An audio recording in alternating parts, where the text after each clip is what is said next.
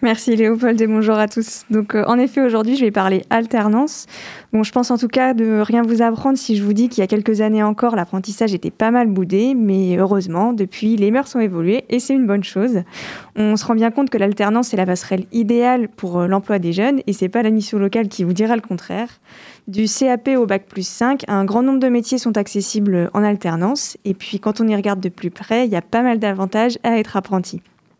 Donc d'abord, ça permet de se former à un métier tout en ayant déjà un pied dans le monde du travail. C'est donc un très bon moyen de mettre en pratique ce qu'on apprend à l'école directement en entreprise. Et euh, les patrons apprécient eux aussi euh, beaucoup de ce système puisqu'il il leur permet de former ces jeunes à leur métier sur plusieurs années et potentiellement les recruter ensuite. Euh, il y a un autre point qui est non négligeable quand même dans le choix de l'apprentissage, c'est le salaire à la fin du mois.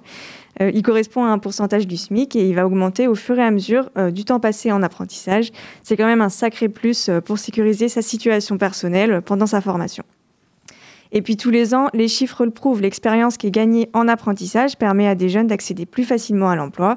Et autant dire qu'en cette période économique un peu complexe, on ne peut pas cracher dessus. Et puis, il y a vraiment tous les secteurs qui s'ouvrent à l'alternance. On a de la dans la mécanique, l'industrie, la logistique et le transport. On peut aussi euh, en avoir dans le bâtiment, l'agriculture, les services, même le tertiaire. Enfin, j'en passe, je ne vais pas toutes, euh, toutes les dire, mais en tout cas, il est possible de se former et d'accéder à un emploi dans tous les métiers en passant par l'apprentissage. Alors moi, Ophélie de la mission locale, bien sûr, j'ai envie de vous le vendre, ce système de formation, mais je ne suis pas la seule, puisque ces, ces, derniers jours, vous avez dû voir ou entendre toute la communication autour du salon de l'apprentissage et de l'emploi. Donc je vais en rajouter une couche ce midi, puisque c'est vraiment l'événement à ne pas manquer en cette période charnière de choix d'orientation. Donc ce salon, il se déroule vendredi et samedi prochain, les 11 et 12 mars, au Parc des Expos de Poitiers. Et sur place seront présents une vingtaine de centres de formation et près de 80 entreprises qui recrutent. Au programme, il y aura bien sûr des échanges avec des formateurs et des apprentis sur les formations, des démonstrations de métiers en live et des entretiens avec des entreprises du coin pour potentiellement décrocher son contrat. Dites-vous que cette année encore, l'alternance reste un des meilleurs moyens de se former et de favoriser son entrée dans le monde du travail.